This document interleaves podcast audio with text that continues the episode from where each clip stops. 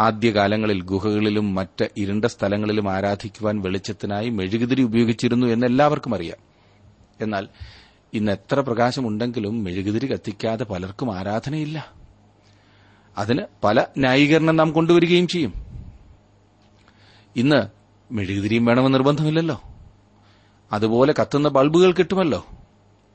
എപ്പോഴും മെഴുകുതിരി വാങ്ങുവാനും അത് വെക്കുന്ന സ്ഥലം വൃത്തിയാക്കുവാനും കത്തിക്കുവാനും ഒക്കെ മെനക്കെടുന്നതാരാണ്? മാസത്തിലൊരിക്കൽ കറണ്ട് ചാർജ് കൊടുത്താൽ നമ്മുടെ കാര്യം കഴിഞ്ഞല്ലോ. ഈ ബൾബ് കാണുമ്പോൾ ദൈവം വിചാരിച്ചുകൊള്ളും അത് മെഴുകുതിരിയാണെന്നില്ലേ? ഇങ്ങനെയാണ് അനേകരും ചിന്തിക്കുന്നത്. അതിന്റെ പ്രത്യേകത എന്താണ് എന്ന് പലരും മനസ്സിലാക്കാറില്ല. അതെ ഇതുപോലെ അനേകം കാര്യങ്ങളുണ്ട്.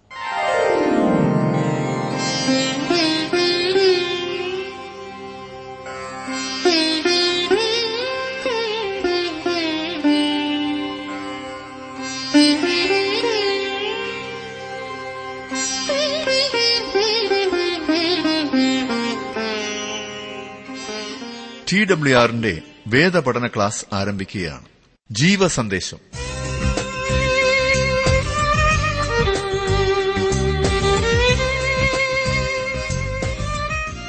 ജീവസന്ദേശ വേദപഠന ക്ലാസുകളിലേക്ക് എല്ലാ ശ്രോതാക്കളെയും സ്വാഗതം ചെയ്യുന്നു.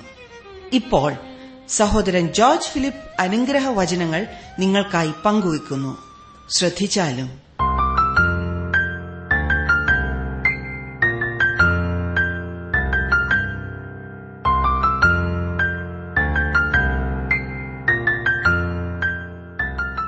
ആരംഭിച്ചപ്പോൾ ആവശ്യവും. പ്രത്യേകിച്ച് ദോഷമൊന്നും ചെയ്യാത്തവയും എന്ന് മനസ്സിലാക്കി ആരംഭിച്ച പല കാര്യങ്ങളും.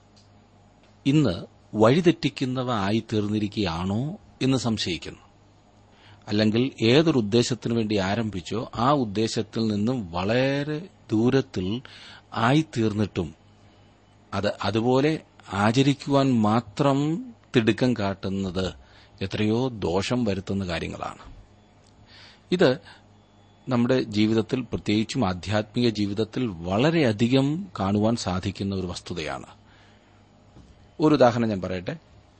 ഉദാഹരണമാണ് അത് എപ്രകാരം താങ്കളുടെ ജീവിതത്തിൽ പ്രാവർത്തികമാകുന്നു എന്നുള്ളത് താങ്കൾ ചിന്തിക്കേണ്ട കാര്യമാണ്. ഉദാഹരണത്തിന് ആരാധനയുടെ അടുക്കിനും ചിട്ടയ്ക്കും വേണ്ടി വലിയ വിദ്യാഭ്യാസവും എഴുത്തും വായനയും ഒന്നും ഇല്ലാതിരുന്ന ഒരു സമയത്ത് ആരാധനക്രമവും പ്രാർത്ഥനകളും മറ്റും അനുഗ്രഹീത ദൈവമക്കൾ എഴുതി എല്ലാവരുടെയും ഉപയോഗത്തിന് നൽകി. ഇന്നും അപ്രകാരം പലയിടത്തും ചെയ്യുന്നുണ്ട്. നല്ലതാണത്. ആർക്കു വേണ്ടി ചെയ്തു? എന്തിനു വേണ്ടി ചെയ്തു? എന്നുള്ളത് വളരെ പ്രധാനപ്പെട്ടതാണ്. വളരെ അർത്ഥവത്തായ പ്രാർത്ഥനകളാണ് അതിൽ ഉൾക്കൊള്ളിച്ചിരിക്കുന്നത് എന്ന് വായിക്കുന്ന ഏതൊരാൾക്കും മനസ്സിലാകും. എന്നാൽ ഇന്ന് അനേകർക്കും ബൈബിളിനേക്കാൾ പ്രധാനപ്പെട്ടത് പരസ്യാരാധന പുസ്തകമാണല്ലേ? അതൊന്ന് വായിക്കുന്നതിനാൽ അതും യാന്ത്രികമായി വായിക്കുന്നതിനാൽ എല്ലാമായി എന്ന് അനേകരും ചിന്തിക്കുന്നു. അതില്ലാത്ത ആരാധന ആരാധന അല്ലെന്നുപോലും ചിന്തിക്കുന്ന അനേകരുണ്ട്. അക്ഷരത്തിന്റെ പഴക്കത്തിൽ മാത്രം ആത്മാവിന്റെ പുതുക്കത്തിലല്ല ആരാധന അനേകർക്കും അർത്ഥവത്താകുന്നത്. ഇതുപോലെ എത്രയെത്ര കാര്യങ്ങളില്ലേ? ഒന്ന് ചിന്തിച്ചു നോക്കൂ. നാം ചെയ്യുന്ന എത്രയെത്ര കാര്യങ്ങൾ അർത്ഥശൂന്യമാണെങ്കിലും അത് നമുക്ക് യാതൊരു വിധത്തിലും പ്രയോജനപ്പെടുന്നില്ല എന്ന് അറിയാമായിരുന്നിട്ടും നമ്മുടെ സൗകര്യാർത്ഥം നാം അങ്ങ് ചെയ്യുന്നു. ആദ്യകാലങ്ങളിൽ ഗുഹകളിലും മറ്റ് ഇരുണ്ട സ്ഥലങ്ങളിലും ആരാധിക്കുവാൻ വെളിച്ചത്തിനായി മെഴുകുതിരി ഉപയോഗിച്ചിരുന്നു എന്ന് എല്ലാവർക്കും അറിയാം. എന്നാൽ ഇന്ന് എത്ര പ്രകാശമുണ്ടെങ്കിലും മെഴുകുതിരി കത്തിക്കാതെ പലർക്കും ആരാധനയില്ല. അതിന് പല ന്യായീകരണം നാം കൊണ്ടുവരികയും ചെയ്യും. ഇന്ന് മെഴുകുതിരിയും വേണമെന്ന് നിർബന്ധമില്ലല്ലോ. അതുപോലെ കത്തുന്ന ബൾബുകൾ കിട്ടുമല്ലോ. എപ്പോഴും മെഴുകുതിരി വാങ്ങുവാനും അത് വെക്കുന്ന സ്ഥലം വൃത്തിയാക്കുവാനും കത്തിക്കുവാനും ഒക്കെ മെനക്കെടുന്നതാരാണ്? മാസത്തിലൊരിക്കൽ കറണ്ട് ചാർജ് കൊടുത്താൽ നമ്മുടെ കാര്യം കഴിഞ്ഞല്ലോ.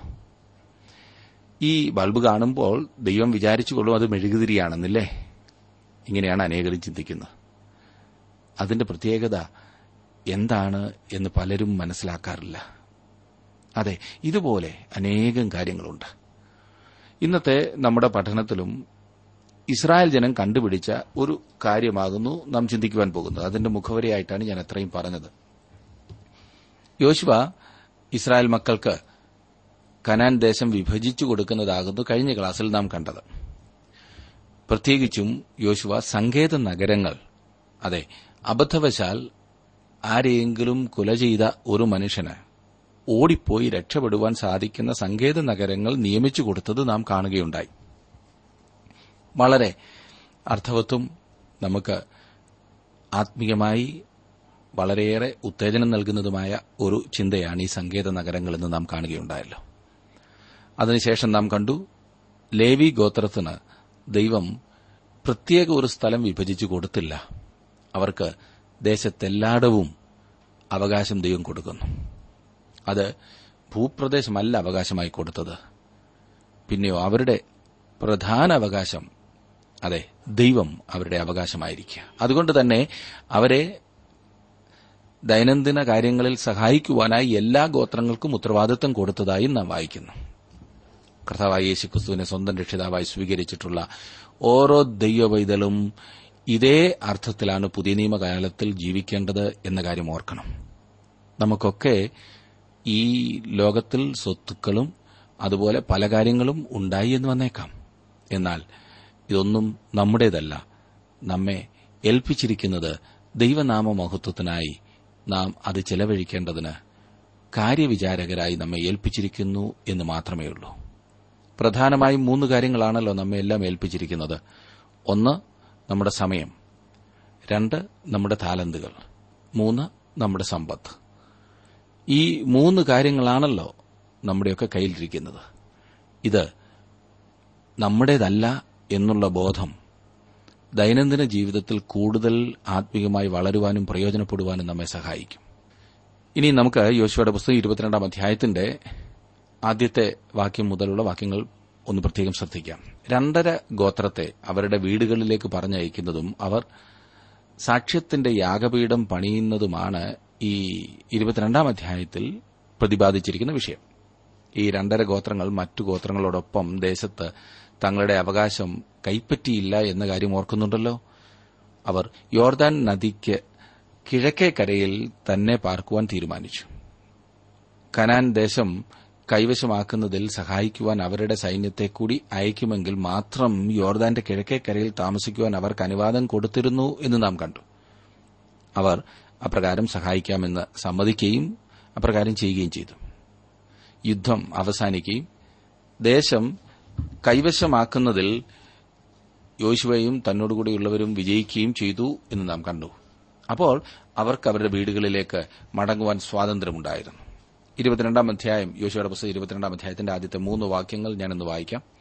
അക്കാലത്ത് യോശുവ രൂപേന്യരെയും ഗാദ്യരെയും മനശിയുടെ പാതി ഗോത്രത്തെയും വിളിച്ചു. അവരോട് പറഞ്ഞത് യഹോവയുടെ ദാസനായ മോശ നിങ്ങളോട് കൽപ്പിച്ചതൊക്കെയും നിങ്ങൾ പ്രമാണിക്കുകയും ഞാൻ നിങ്ങളോട് കൽപ്പിച്ച സകലത്തിലും എന്റെ വാക്കനുസരിക്കുകയും ചെയ്തിരിക്കുന്നു.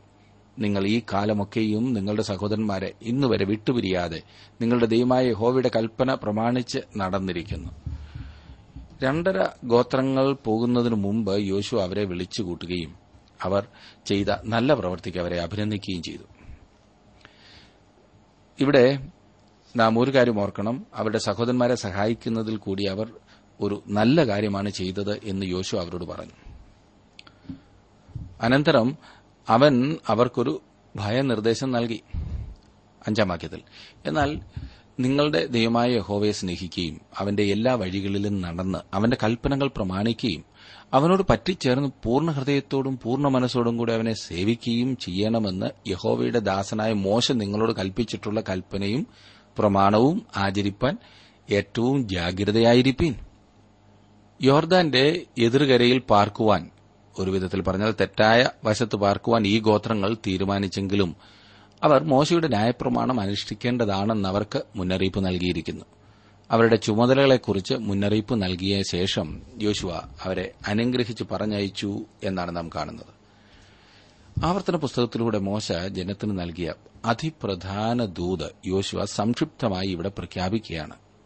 ദൈവത്തോടുള്ള സ്നേഹത്തിന്റെ അടിസ്ഥാനത്തിൽ വേണം അനുസരണം.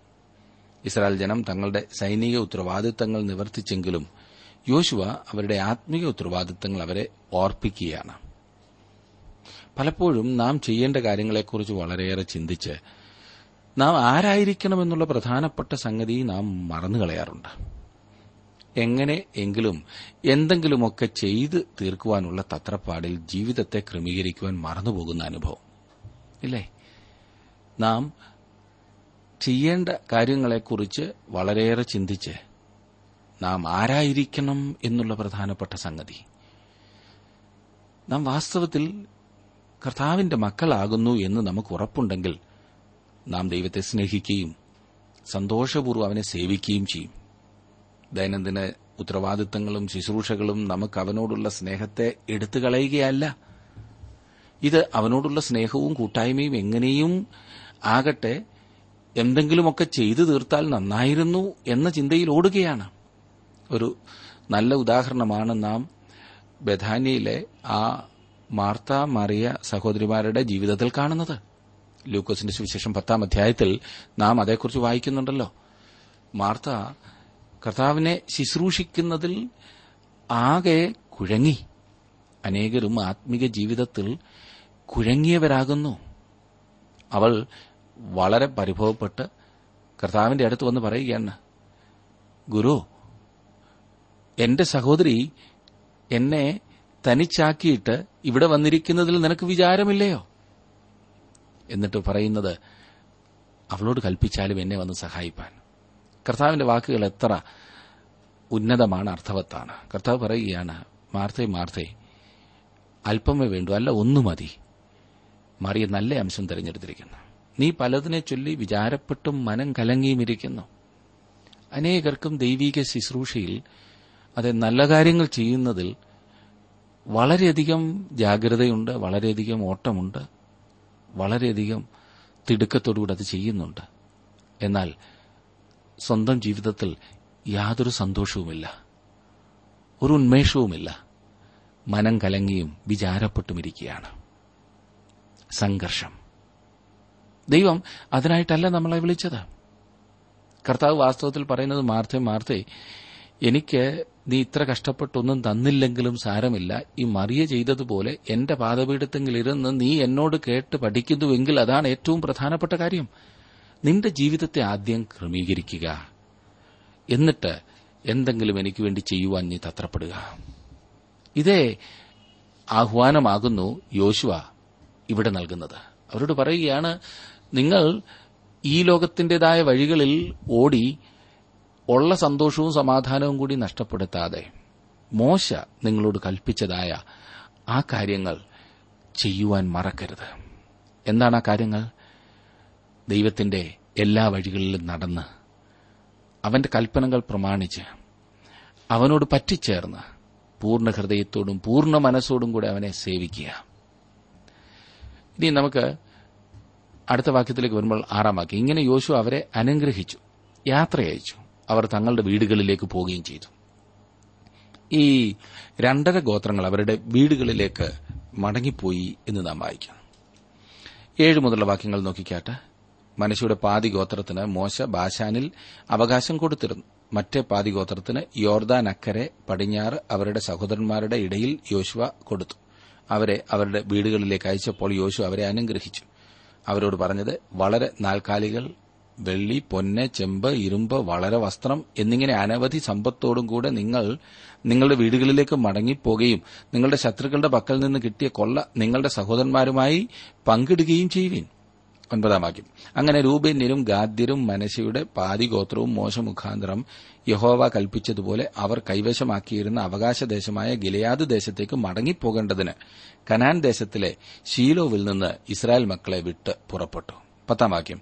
അവർ കനാൻ ദേശത്തിലെ യോർദാന്യ പ്രദേശങ്ങളിൽ എത്തിയപ്പോൾ റൂബേന്യരും ഗാദ്യരും മനസ്സിയുടെ പാതിഗോത്രവും യോർദാന് സമീപത്തൊരു യാഗപീഠം കാഴ്ചയ്ക്ക് വലുതായിരിക്കുന്ന ഒരു യാഗപീഠം പണിതു. നാം ഇവിടെ വളരെ മനോഹരമായിട്ടുള്ള ഒരു കാര്യമാണ് ഇവർ ചെയ്തതായി കാണുന്നത്. അവർ ഈ യാഗപീഠം യോർദാന്റെ പടിഞ്ഞാറെ കരയിലായിരിക്കണം നിർമ്മിച്ചത് പണിതത്. കാഴ്ചയ്ക്ക് വേണ്ടിയുള്ള ഒരു യാഗപീഠമായിരുന്നു അത്. അത് ഒരു അസാധാരണമായ അവതരണമാണ്. കാഴ്ചയ്ക്ക് വലുതായ ഒരു യാഗപീഠം. വളരെ അകലെ നിന്ന് തന്നെ അത് കാണുവാൻ കഴിയുമായിരുന്നു എന്നാണല്ലോ അതിന്റെ അർത്ഥം. ചിലതിന്റെ ഓർമ്മയ്ക്കായിട്ടാണ് അവർ ഈ യാഗപീഠം പണിതത്. എന്നാൽ അവർ ചെയ്തതിനെക്കുറിച്ച് ഇസ്രായേൽ മക്കളിൽ ശേഷമുള്ളവർ കേട്ടപ്പോൾ അവർ നിരാശിതരായിത്തീരുകയും ശീലോവിൽ ഒന്നിച്ചുകൂടുകയും ചെയ്തു എന്ന് നാം കാണും. പന്ത്രണ്ടാം വാക്യം.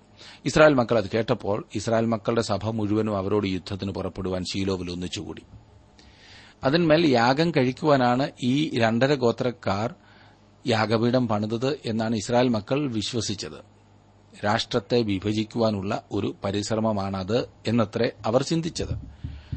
ഇനി നമുക്ക് മുൻപോട്ടുള്ള വാക്യങ്ങൾ നോക്കാം.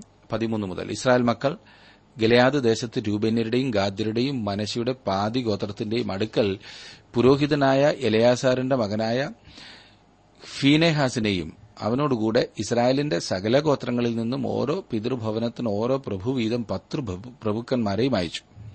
അവരിൽ ഓരോരുത്തരും താൻ തന്റെ പിതൃഭവനത്തിൽ ഇസ്രായേല്യ സഹസ്രങ്ങൾക്ക് തലവനായിരുന്നു. പതിനഞ്ചാം വാക്യം. അവർ ഗിലയാദ് ദേശത്തെ രൂപന്യരുടെയും ഗാദ്യരുടെയും മനശിയുടെ പാതിഗോത്രത്തിന്റെയും അടുക്കൽ ചെന്ന് അവരോട് പറഞ്ഞതെന്തെന്നാൽ യഹോവയുടെ സഭ മുഴുവനും ഇപ്രകാരം പറയുന്നു നിങ്ങൾ ഇന്ന് യഹോവയോട് മത്സരിക്കേണ്ടതിന് ഒരു യാഗപീഠം പണിതു. ഇന്ന് യഹോവയെ വിട്ടുമാറുവാൻ തക്കവണ്ണം നിങ്ങൾ ഇസ്രായേലിന്റെ ദൈവത്തോട് ചെയ്തിരിക്കുന്ന ഈ ദ്രോഹം എന്ത്? പതിനേഴാം വാക്യം കൂടി നോക്കാം. പെയോർ സംബന്ധിച്ചുണ്ടായ അകൃത്യം നമുക്ക് പോരായോ? അത് നിമിത്തം യഹോവയുടെ സഭയ്ക്ക് ബാധ ഉണ്ടായിട്ടും നാം ഇന്നുവരെ അത് നീക്കി നമ്മെ തന്നെ ശുദ്ധീകരിച്ച് തീർന്നിട്ടില്ലല്ലോ. ബാലിന് യാഗപീഠം പണിതതായി ഇസ്രായേൽ മക്കൾ ഈ രണ്ടര ഗോത്രങ്ങളുടെ മേൽ കുറ്റം ആരോപിച്ചു. ബിലയാം ഇസ്രായേലിനെ കൊണ്ട് പാപം ചെയ്യിപ്പാൻ ഇടയാക്കിയ കാര്യം അവർ ഓർമ്മിച്ചു. ആത്മീയമായ വഞ്ചനയും അവിശ്വസ്തതയ്ക്കും മോവാബ്യ സ്ത്രീകളെ വിവാഹം ചെയ്യുന്നതിനും ബിലയാം ഇസ്രായേൽ മക്കളെ വഴിതെറ്റിക്കുകയാണ് ചെയ്തത് എന്ന് നമുക്കറിയാം. ആ സമയം ദൈവം അവരെ കഠിനമായി ന്യായം വിധിച്ചു. അത് തന്നെ വീണ്ടും സംഭവിക്കാൻ പോകുന്നു എന്ന് അവർ ഭയപ്പെട്ടു. എന്നാൽ ഈ രണ്ടര ഗോത്രങ്ങൾ തങ്ങളുടെ പ്രവർത്തനത്തിന് നല്ല ഒരു വിശദീകരണം നൽകിയതായി നാം കാണുന്നു. ഒന്ന് മുതലുള്ള വാക്യങ്ങളിൽ അത് നാം കാണുന്നുണ്ട്. ഇരുപത്തിയൊന്ന് മുതൽ. അതിന് റൂബേന്യരും ഗാദ്യരും മനശയുടെ പാതിഗോത്രവും ഇസ്രായേലിലെ സഹസ്രങ്ങളുടെ തലവന്മാരോട് ഉത്തരം പറഞ്ഞത് സർവവല്ലഭനാകുന്ന ദൈവമായ യഹോവ സർവവല്ലഭനാകുന്ന ദൈവമായ യഹോവ തന്നെ അറിയുന്നു. ഞങ്ങൾ യഹോവയോടുള്ള മത്സരത്താലോ ദ്രോഹത്താലോ അങ്ങനെയെങ്കിൽ ഇന്ന് തന്നെ നിന്റെ രക്ഷ ഞങ്ങൾക്കില്ലാതെ പോകട്ടെ. യഹോവയെ വിട്ടുമാറേണ്ടതിന് ഞങ്ങളൊരു യാഗപീഠം പണിതു എങ്കിൽ അല്ല അതിന്മേൽ ഹോമയാഗവും ഭോജനയാഗവും അർപ്പിപ്പാനോ സമാധാനയാഗങ്ങൾ കഴിപ്പാനോ ആകുന്നു എങ്കിൽ യഹോവ തന്നെ ചോദിച്ചുകൊള്ളട്ടെ. യാഗം കഴിക്കുവാനുള്ള ഉദ്ദേശത്തോടെയല്ല അവർ യാഗപീഠം പണിതത്. തങ്ങളും ഇസ്രായേൽ ജനത്തിൽ ഉൾപ്പെടുന്നു എന്ന് അവരെ ഓർമ്മിപ്പിക്കുന്നതായിരുന്നു ഈ യാഗപീഠം. എത്ര മനോഹരമല്ലേ? സമാഗമന കൂടാരത്തിൽ കാണുന്ന ഹോമയാഗത്തിനുള്ള യാഗപീഠത്തിന്റെ ഒരു വലിയ പതിപ്പായിരുന്നിരിക്കാം അത്. എന്നാൽ അത് യാഗത്തിന് വേണ്ടി നിർമ്മിച്ചതല്ലായിരുന്നു. ഇനി ഇരുപത്തിനാലാം വാക്യം നാളെ നിങ്ങളുടെ മക്കൾ ഞങ്ങളുടെ മക്കളോട് ഇസ്രായേലിന്റെ ദൈവമായ യഹോവയുമായി നിങ്ങൾക്ക് എന്ത് കാര്യമുള്ളൂ? രണ്ടര ഗോത്രങ്ങൾ അവരുടെ പ്രവൃത്തി പരമാർത്ഥതയോടെയാണ് ചെയ്തത്. ബാക്കി ഒൻപതര ഗോത്രങ്ങൾ അവരുടെ വിശദീകരണം അംഗീകരിച്ചു. ഇനി ഞാൻ മുപ്പത്തിയൊന്നാം വാക്യത്തിലേക്ക് വരികയാണ്. പുരോഹിതനായ എലയാസാറിന്റെ മകൻ ഫിനെഹാസ് റൂബേന്റെ മക്കളോടും ഗാദിന്റെ മക്കളോടും മനശിയുടെ മക്കളോടും നിങ്ങൾ യഹോവയോട് ഈ അകൃത്യം ചെയ്തിട്ടില്ലായകൊണ്ട് യഹോവ നമ്മുടെ മധ്യേ ഉണ്ട് എന്ന് ഞങ്ങൾ ഇന്ന് അറിഞ്ഞിരിക്കുന്നു. അങ്ങനെ നിങ്ങൾ ഇസ്രായേൽ മക്കളെ യഹോവയുടെ കയ്യിൽ നിന്ന് രക്ഷിച്ചിരിക്കുന്നു എന്ന് പറഞ്ഞു. രണ്ടര ഗോത്രങ്ങളുടെ മേൽ കുറ്റം ആരോപിക്കുന്നതിൽ തങ്ങൾ ധൃതി കാട്ടുകയാണ് ചെയ്തതെന്ന് ഇസ്രായേൽ മക്കൾ മനസ്സിലാക്കി. നമ്മിൽ പലരും ഇതുപോലെ ചില കാര്യങ്ങളിൽ ധൃതി കാണിക്കാറുണ്ടല്ലേ? പറയരുതാത്തതും ചെയ്യരുതാത്തതുമായ കാര്യങ്ങൾ നാം പറയുകയും പ്രവർത്തിക്കുകയും ചെയ്യുന്നു. ദൈവജനത്തിന്റെ സംരക്ഷണത്തിനായിട്ടാണ് അങ്ങനെ ചെയ്യുന്നത് എന്നാണ് നമ്മുടെ വിചാരം. എന്നാൽ വാസ്തവത്തിൽ അപ്രകാരമല്ല സംഭവിക്കുന്നത്. യുദ്ധം ചെയ്യുവാനുള്ള ചിന്തയുമായി സഹോദരങ്ങൾക്കെതിരെ പുറപ്പെട്ടത് ഇസ്രായേൽ മക്കൾ ചെയ്ത തെറ്റായിരുന്നു. മറ്റൊരാളുടെ മനസ്സിൽ ഇപ്രകാരമുള്ള ഒരു ചിന്തയാകുന്നു എന്ന് നാം ഗ്രഹിക്കാതെ തന്നെ ആ ആളിനോട് യുദ്ധത്തിന് പുറപ്പെടുന്ന മനോഭാവം എത്ര നീചമാണെന്നറിയാമോ? അനേകരും ചെയ്യുന്ന കാര്യം ഇതാണ്. ഒരുപക്ഷെ മറ്റേ ആളിന്റെ കാഴ്ചപ്പാടിൽ ആ ആൾ ചെയ്യുന്നത് ശരിയായിരിക്കാം.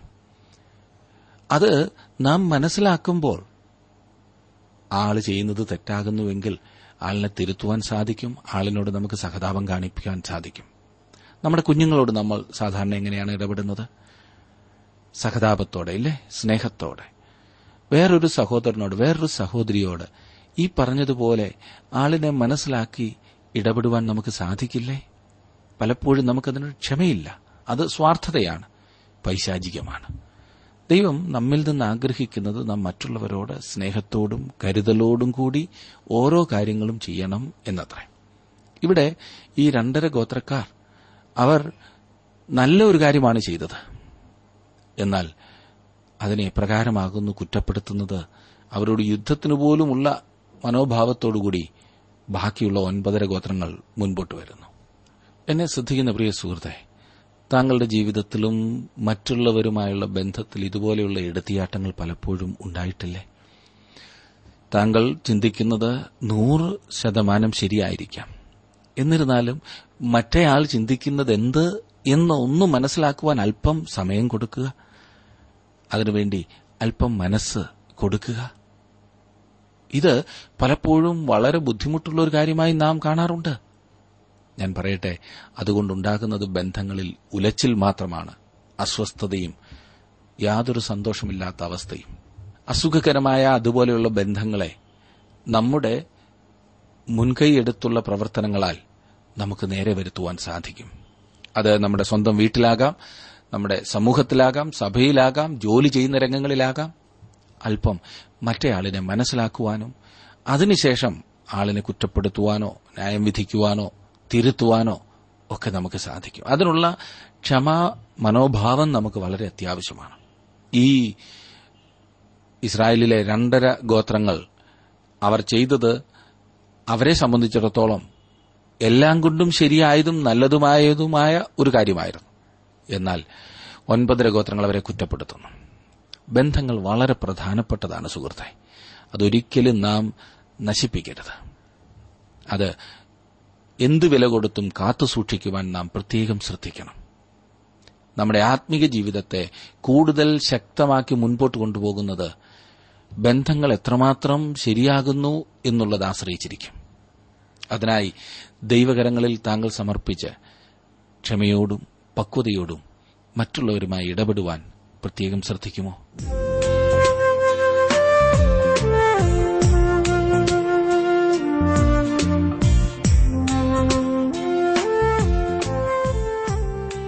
ഇന്നത്തെ ജീവസന്ദേശം വേദപഠനം ശ്രവിച്ച എല്ലാ മാന്യ ശ്രോതാക്കളോടുള്ള നന്ദിയും സ്നേഹവും അറിയിക്കട്ടെ.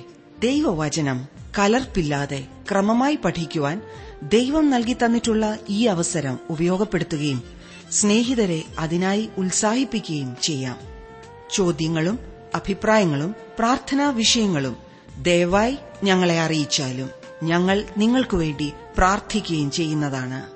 കൂടുതൽ വിവരങ്ങൾക്ക് ഞങ്ങളുമായി ബന്ധപ്പെടുക. ഞങ്ങളുടെ വിലാസം ജീവസന്ദേശം പോസ്റ്റ് ബോക്സ് നമ്പർ മൂന്ന് മഞ്ഞാടി പി ഒ തിരുവല്ല അഞ്ച് കേരളം. വിലാസം ഒരിക്കൽ കൂടി ജീവസന്ദേശം post box number three Manjadi P O Thiruvalla five Kerala. Phone zero four six nine two seven zero zero two eight four. Mobile nine four four seven seven 67378. Email ID malayalamttb at radio882.com. Web address www.radio882.com.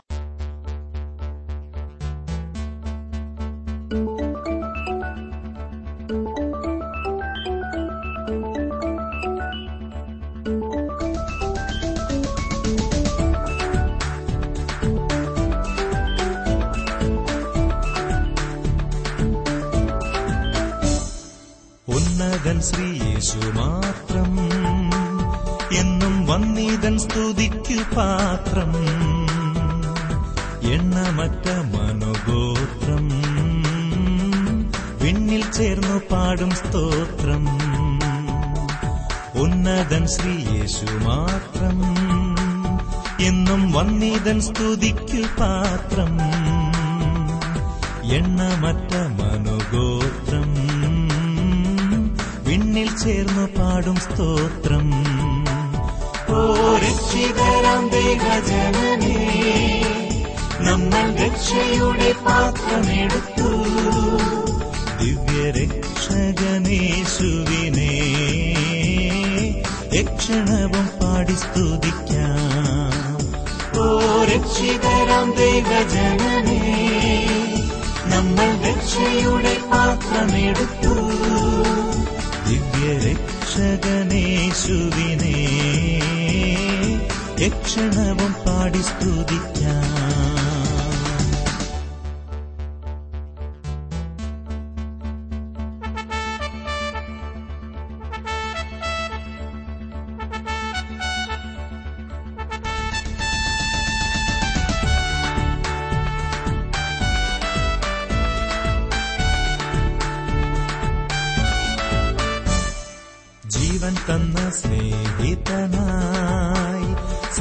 സർവശ്രേഷ്ഠനാം പുരോഹിതനായി ജീവനായകൻ നമുക്കായി ജീവിക്കുന്നത്യുന്നതനായി ജീവൻ തന്ന സ്നേഹിതനായി സർവശ്രേഷ്ഠനാം പുരോഹിതനായി ജീവനായകൻ നമുക്കായി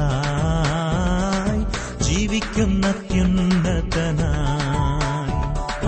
രക്ഷിതരാം നമ്മൾ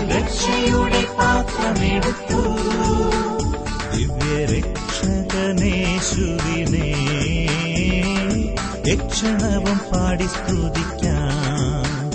ഓ രക്ഷിതരാം ദൈവജനനേ നമ്മൾ രക്ഷയുടെ പാത്രമെടുത്തു.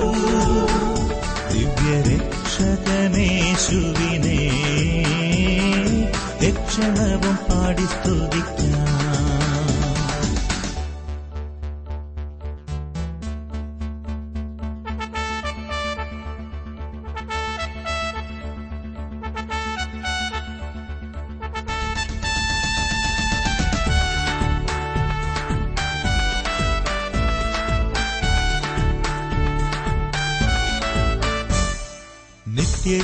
നിത്യജീവജലപാനം യേശു ക്രിസ്തുനാഥൻ തന്നദാനം ദിവ്യനാമസ്തുതിഗാനം. നമ്മൾ നാവിൽ നിറയേണം. നിത്യജീവജലപാനം. യേശു ക്രിസ്തുനാഥൻ തന്നദാനം ദിവ്യനാമസ്തുതിഗാനം. നമ്മൾ നാവിൽ നിറയേണം.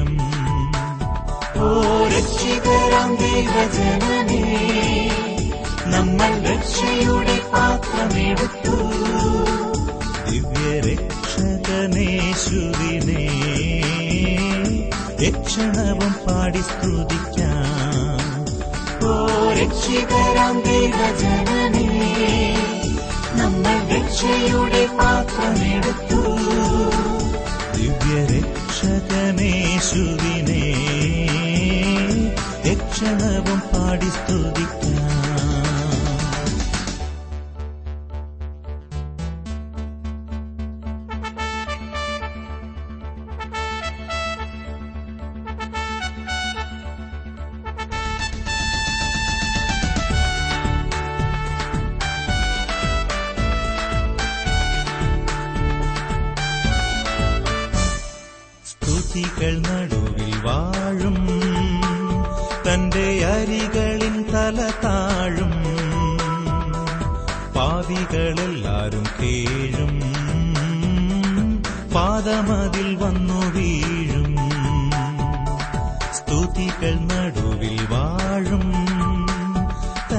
അരികളിൻ തല താഴും. പാപികളെല്ലാരും കേഴും. പാദമതിൽ വന്നു വീഴും.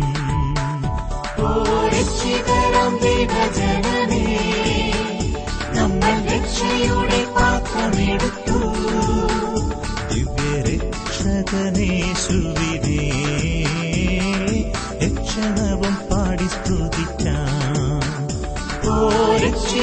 ദൈവജനനേ നമ്മൾ രക്ഷയുടെ പാത്രമെടുത്തു. പാടി സ്തുതിക്കാം